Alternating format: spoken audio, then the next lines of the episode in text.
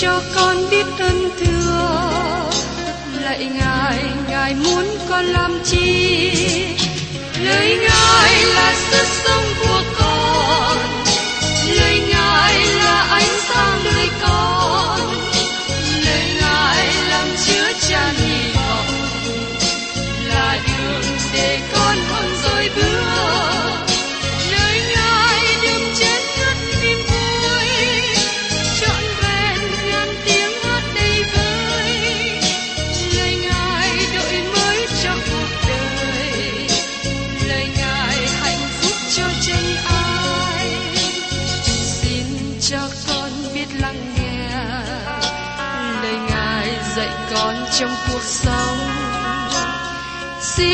cho con biết lắng nghe lời ngài từng theo bước đời con.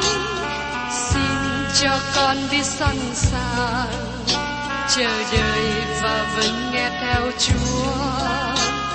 Xin cho con biết sẵn sàng thực hành lời chúa đã truyền ban Hân hoan chào mừng quý vị đến nghe chương trình Tìm hiểu Thánh Kinh.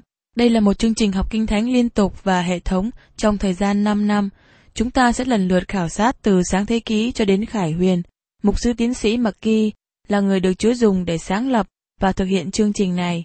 Ông tin rằng lời của Đức Chúa Trời có khả năng đáp ứng mọi nhu cầu cho tất cả mọi người trên thế giới, không phân biệt chủng tộc, văn hóa, trình độ tuổi tác hay phái tính. Ước mong quý vị theo dõi liên tục và giới thiệu cho thân nhân bạn hữu cùng đón nghe. Quý vị và các bạn thân mến, chúng ta cùng nhau tiếp tục chương trình tìm hiểu Thánh Kinh hôm nay trong sách Gia Cơ đoạn 2, câu 14 đến 26. Trong văn đoạn này, Gia Cơ chỉ cho chúng ta biết rằng Đức Chúa Trời thử nghiệm đức tin với công việc thiện. Có một số người nói rằng phân đoạn này đối nghịch với những gì mà Phaolô đã viết. Bởi vì Phaolô đã nói rõ rằng đức tin không cứu rỗi được ai.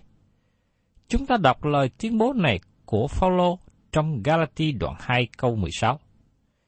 Do vậy, đã biết rằng người ta được xưng công bình chẳng phải bởi các việc luật pháp đâu, bèn là cậy đức tin trong Đức Chúa Giêsu Christ.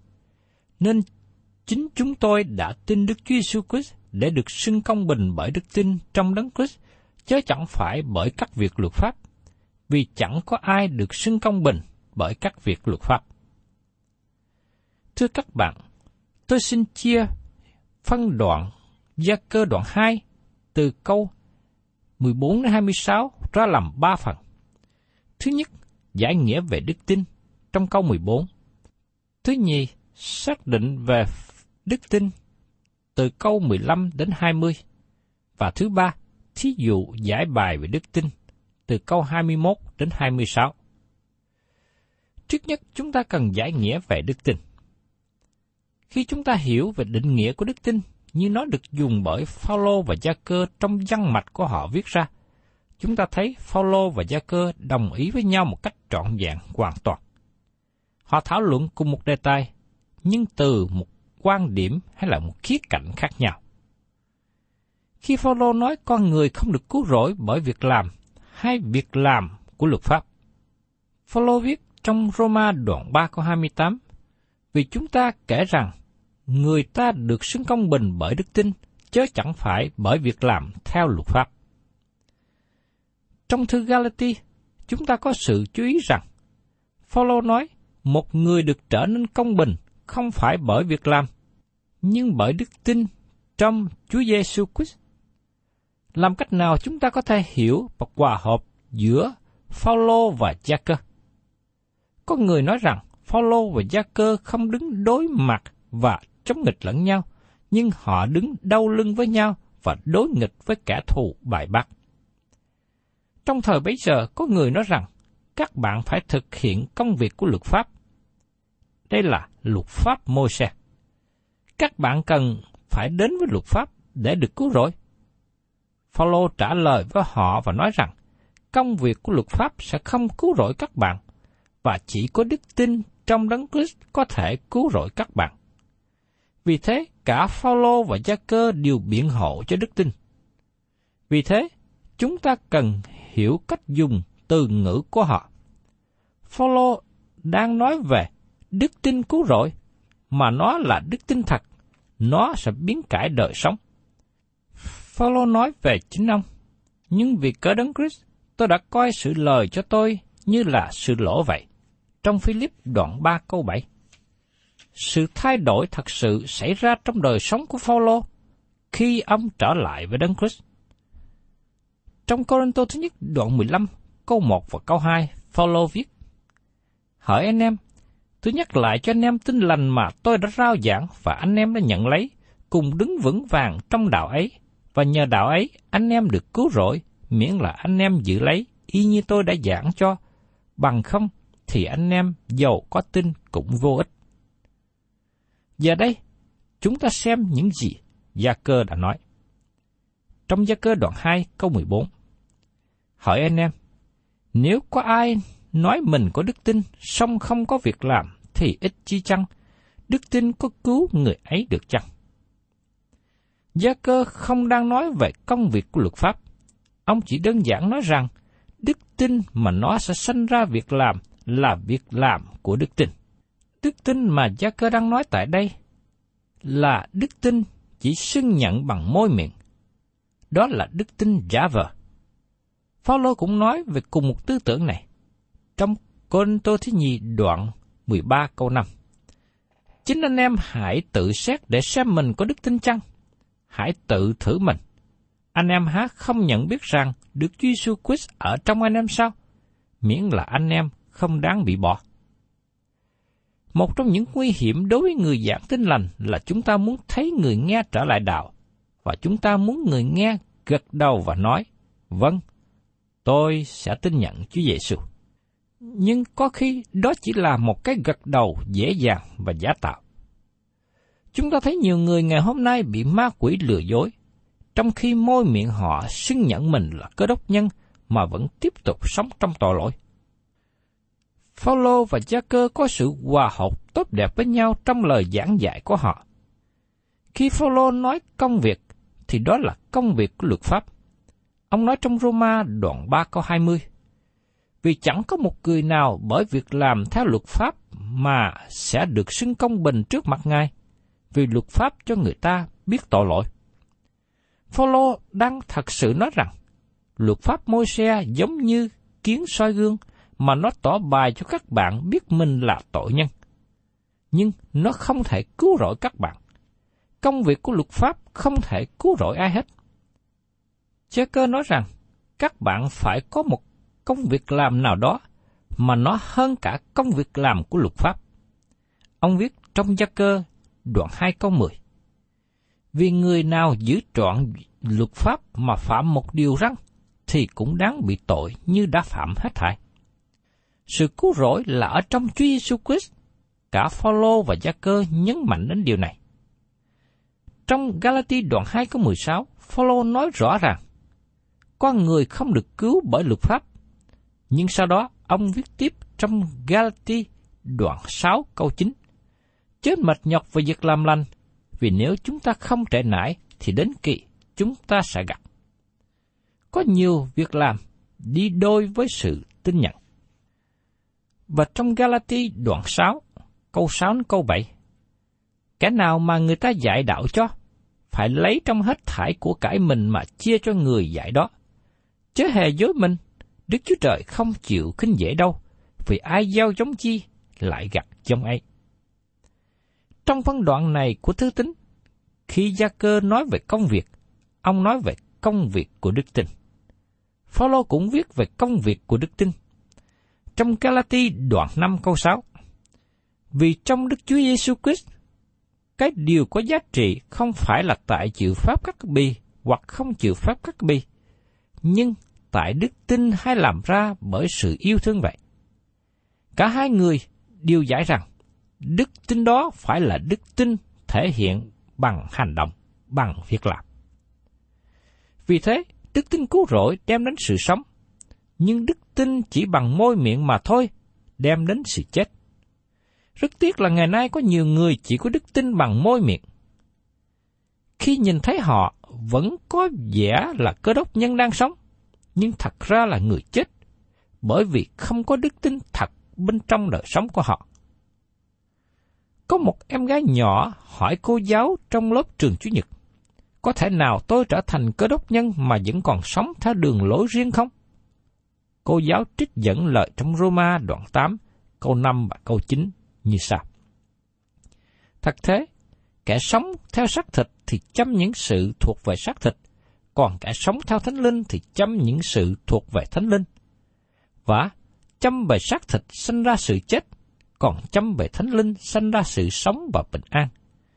Vì sự chăm về xác thịt nghịch với Đức Chúa Trời, bởi nó không phục dưới luật pháp Đức Chúa Trời, lại cũng không thể phục được. Và những kẻ sống theo xác thịt thì không thể đẹp lòng Đức Chúa Trời. Về phần anh em, nếu thật quả Thánh Linh Đức Chúa Trời ở trong anh em, thì không sống theo xác thịt đâu, nhưng theo Thánh Linh. Xong, nếu ai không theo Thánh Linh của Đấng Christ, thì người ấy chẳng thuộc về Ngài. Phaolô nói rằng, giờ đây các bạn được sự ngự trị của Đức Thánh Linh của Đức Chúa Trời. Các bạn có thể sanh ra bông trái của Đức Thánh Linh trong đời sống của mình. Nếu các bạn không có bông trái của Đức Thánh Linh, các bạn có điều gì sai lầm? Cơ đốc nhân không làm điều gì vui lòng mình, nhưng làm điều gì đấng Christ vui lòng. Cơ đốc nhân chân thật thể hiện sự yêu thương qua đời sống, qua công việc hàng ngày, qua gia đình, qua hội thánh.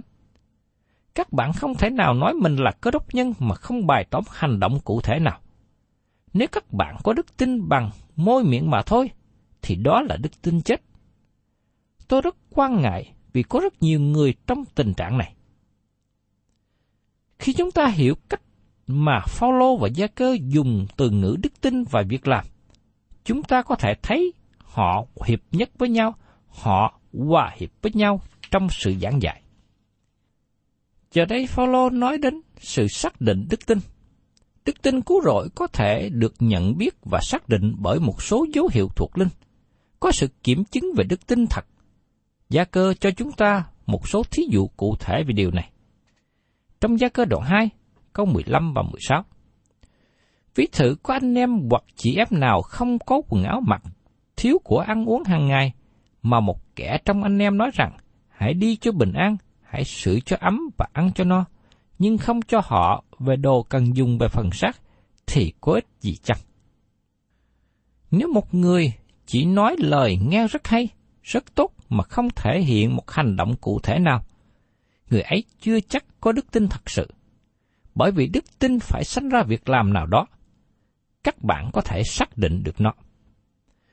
Chúa Giêsu nói rằng, nếu các ngươi yêu nhau, thì ấy là tại điều đó mà thiên hạ sẽ nhận biết các ngươi là môn đồ ta. Trong văn đoạn 13 câu 35 Và trong Roma đoạn 13 câu 8, Phaolô nói, Đừng mắc nợ ai chi hết, chỉ mắc nợ về sự yêu thương nhau mà thôi. Vì ai yêu kẻ lân cận mình, ấy là đã làm trọn luật pháp. Điều được nêu lên ở đây là, các bạn không thể nào nói các bạn là con cái Đức Chúa Trời mà sống như một người không có luật pháp.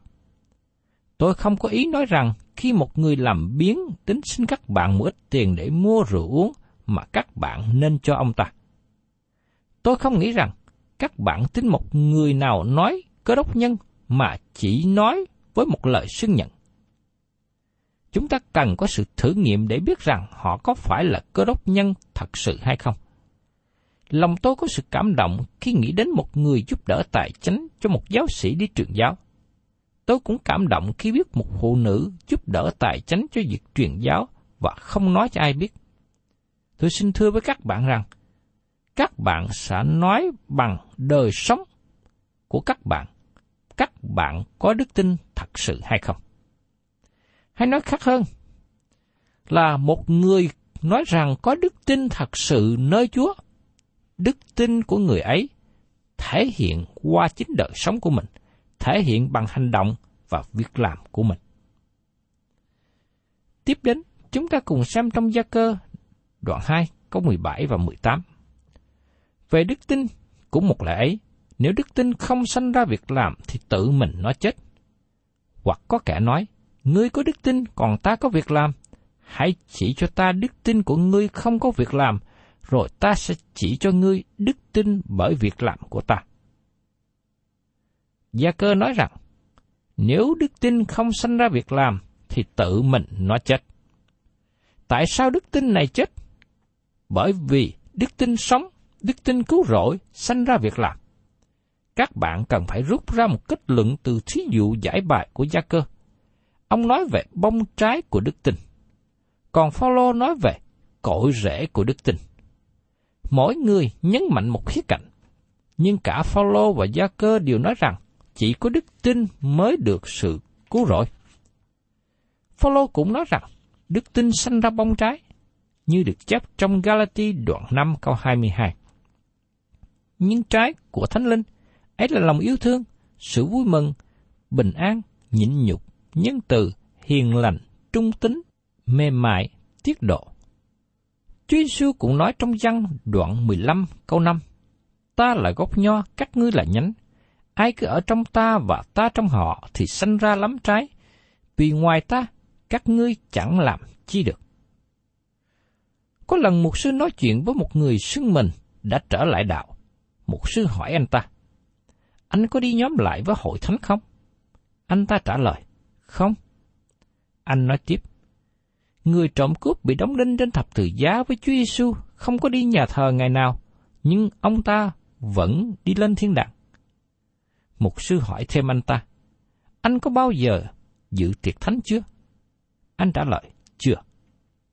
Người trộm cướp bị đóng đinh trên thập tự giá chưa hề dự tiệc thánh, và anh ta được chấp nhận cho lên thiên đàng. Mục sư hỏi thêm, anh có làm phép bắp tem chưa? Anh trả lời, không. Người trộm cướp trên thập tự giá chưa hề làm pháp bắp tem, vẫn được lên thiên đàng. Mục sư hỏi nữa, anh có bao giờ dân hiến ủng hộ cho việc truyền giáo không? Anh ta trả lời, không. Người trộm cướp chết trên thập tự giá không có dân hiến cho việc truyền giáo, vẫn không bị phán xét. Khi nghe các lời này, mục sư rất buồn và nói với anh ta. Anh bạn, có sự khác biệt giữa hai người trộm cướp bị đóng đinh trên thập tự giá với Chúa Giêsu. Một người đã tin nhận Chúa Giêsu và được cứu rỗi, còn người kia không tin và bị hư mất. Các bạn thân mến, đức tin thật cần thể hiện qua việc làm của người tin nhận Chúa Giêsu. Thí dụ, như chúng ta thường hát, có hàng ngàn người hát ca ngợi Chúa cứu thế vĩ đại. Nhưng có nhiều người không dùng môi miệng mình để ca ngợi Ngài. Cũng có người khác hát bài hiến cả thải cho Ngài. Nhưng khi dân hiến, họ dân với số tiền nhỏ nhất.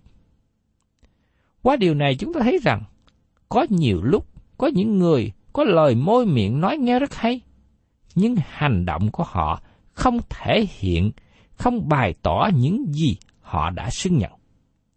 Đó là điều mà Gia Cơ nói. Đức tin không sanh ra việc làm thì tự mình nó chết. Gia Cơ muốn nói rằng chỉ có đức tin nơi Chúa Giêsu thì các bạn mới được sự cứu rỗi. Nhưng đức tin cứu rỗi sanh ra việc làm nào đó để thể hiện đức tin của mình. Và tiếp đến, trong gia cơ đoạn 2 câu 19. Ngươi tin rằng chỉ có một Đức Chúa Trời mà thôi. Ngươi tin phải, ma quỷ cũng tin như vậy và run sợ. Nếu chỉ nói bằng môi miệng thì rõ ràng chưa phải có đức tin cứu rỗi, và ma quỷ cũng tin như vậy. Và tiếp đến trong gia cơ, đoạn 2 câu 20. Nhưng hỏi người vô tri kia, người muốn biết chắc rằng đức tin không có việc làm là vô ích chắc Thưa các bạn, nếu chỉ có nói bằng môi miệng mà không có việc làm, thì kể như trống rỗng, vô ích. Và tiếp theo, Gia cơ cho chúng ta hai thí dụ tỏ bài về đức tin. Trong Gia cơ đoạn 2, câu 21 đến 24. Abraham, tổ phụ chúng ta, khi dân con mình là Isaac trên bàn thờ, há chẳng từng cậy việc làm được xưng công bình hay sao?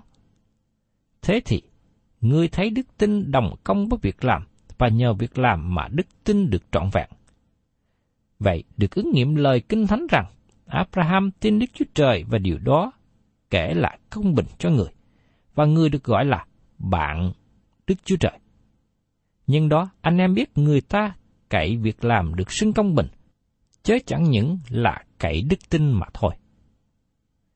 Phaolô nói rằng Abraham được xưng công bình bởi đức tin. Như chúng ta xem ở trong Roma đoạn 4 câu 3. Và trong sáng thế ký cho chúng ta biết rằng Abraham được xưng công bình bởi đức tin. Như chúng ta đã thấy ở trong sáng thế ký đoạn 15 câu 6 và đoạn 22 câu 1 đến câu 14. Có phải Abraham được xưng công bình khi dân Isaac không? Câu hỏi là Abraham có dân hiến con trai Isaac không? Câu trả lời là không. Abraham không có dân. Như vậy, công việc của đức tin Abraham là gì? Cách nào mà công việc cứu được ông? Đức tin của Abraham là thúc đẩy ông cầm dao lên để làm điều mà ông không tin rằng Đức Chúa Trời sẽ bảo ông làm. Nhưng vì Đức Chúa Trời bảo ông và ông vâng lời làm theo. Abraham tin rằng Đức Chúa Trời sẽ làm cho Isaac sống lại từ kẻ chết. Abraham không hề thật sự dâng hiến y sắc làm của lễ, bởi vì Đức Chúa Trời ban cho một con chiên để thay thế. Nhưng ông sẽ làm điều đó nếu Đức Chúa Trời không ngăn cản ông. Đây là thí dụ để giải bài sự kiện là các bạn thể hiện đức tin bằng hành động. Hành động của Abraham thể hiện rằng ông tin Đức Chúa Trời. Gia cơ dùng thêm một thí dụ thứ nhì trong sách Gia cơ đoạn 2 câu 25. Đồng một thể kỳ nữ Rahab tiếp đón các sứ giả và khiến họ nói đường khác mà đi. Người há chẳng phải cậy việc làm mà được xưng công bình sao? Cách nào mà ra háp được xưng công bình bởi việc làm? Bà đã tiếp nhận các do thám, người Do Thái và giấu họ với dân sự của bà. Và sau đó bà nói cho họ cách nào trốn thoát và không bị bại lộ. Bà Rahab sống trong thành Jericho và bà liều mạng sống của bà khi quay lưng khỏi đời sống cũ và khỏi dân tộc của bà. Rahab đã nói với các thám tử Do Thái, Tôi sẽ làm một điều cho các ông. Tôi sẽ giấu các ông, bởi vì tôi tin rằng Đức Chúa Trời sẽ ban cho các ông đất này. Chúng tôi đã nghe điều đó suốt 40 năm và tôi tin vào Đức Chúa Trời. Thưa các bạn, Rahab tin nơi Đức Chúa Trời và bà thể hiện qua hành động. Bà được xưng công bình trước mặt Đức Chúa Trời bởi đức tin. Trong Hebrew đoạn 11 câu 31 chấp rằng Bởi đức tin, kỵ nữ Rahab không chết với kẻ chẳng tin, vì nàng đã lấy ý tốt tiếp rước các kẻ do tham. Trước mặt dân sự của bà và trước dân Israel hay còn gọi là dân Do Thái, Rahab được xưng công bình bởi việc làm. Thưa các bạn, tôi cũng có thể lấy một vài hình ảnh khác để cho chúng ta cùng xem xét. Mấy năm trước đây, tôi đến vườn bán cây trồng và mua một cây cam chiếc nhánh. Tôi đem về và đặt xuống theo như lời hướng dẫn của người bán cây. Ba năm sau đó, nó ra trái. Các bạn có biết nó ra trái gì không? Dĩ nhiên, nó ra trái cam, bởi vì gốc của nó là gốc cam. Đức tin là gốc rễ, và gốc cây sanh ra trái chính gốc của nó. Nếu các bạn có đức tin sống, nó sẽ sanh trái ra trong đời sống của các bạn. Phaolô nói trong Côn Tô Thứ Nhì, đoạn 13 câu 5. Chính anh em hãy tự xét để xem mình có đức tin chăng. Và trong gia cơ đoạn 2 câu 26, và xác chẳng có hồn thì chết, đức tin không có việc làm cũng chết như vậy. Đức tin không có việc làm sẽ chết, giống như cơ thể không có hơi thở. Gia cơ nói điều đó và Phaolô cũng nói điều đó. Tôi tin cả hai người, bởi vì họ ban cho chúng ta lợi của Đức Chúa Trời. Quý vị và các bạn thân mến, Gia cơ nói một lời hết sức là mạnh mẽ mà chúng ta cần phải để tâm đến. Và xác chẳng có hồn thì chết, đức tin không có việc làm cũng chết như vậy. Tôi cảm ơn Chúa là sau khi giảng lời của Chúa, sau khi giảng tin lành cứu rỗi qua Chúa Giêsu, có một số người đã tiếp nhận. Tôi cảm ơn quý vị và các bạn là những người đã lắng nghe và tiếp nhận. Nhưng thưa quý vị, sau khi đã tin nhận Chúa Giêsu, chúng ta cần phải thể hiện đức tin đó bằng việc làm. Việc làm ở trong đời sống của người đốc nhân là gì? Chúng ta cần phải học hỏi lời Chúa. Chúng ta cần đi nhà thờ để thờ phượng Chúa. Chúng ta cần cầu nguyện với Chúa thường xuyên. Chúng ta cần góp phần dâng hiến trong công việc nhà Chúa. Chúng ta cũng cần làm chứng về ơn của Chúa cho những người khác để họ cũng được cứu như chúng ta đã được cứu. Đức tin của người cơ đốc nhân phải thể hiện bằng việc làm. Chúng ta tin Chúa trước nhất để được cứu, nhưng sau đó thể hiện việc làm để bày tỏ về đời sống đức tin.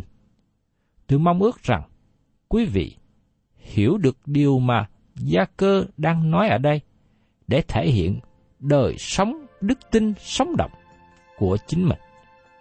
Thân chào tạm biệt quý vị và xin hẹn tái ngộ cùng quý vị trong chương trình tìm hiểu Thánh Kinh kỳ sau.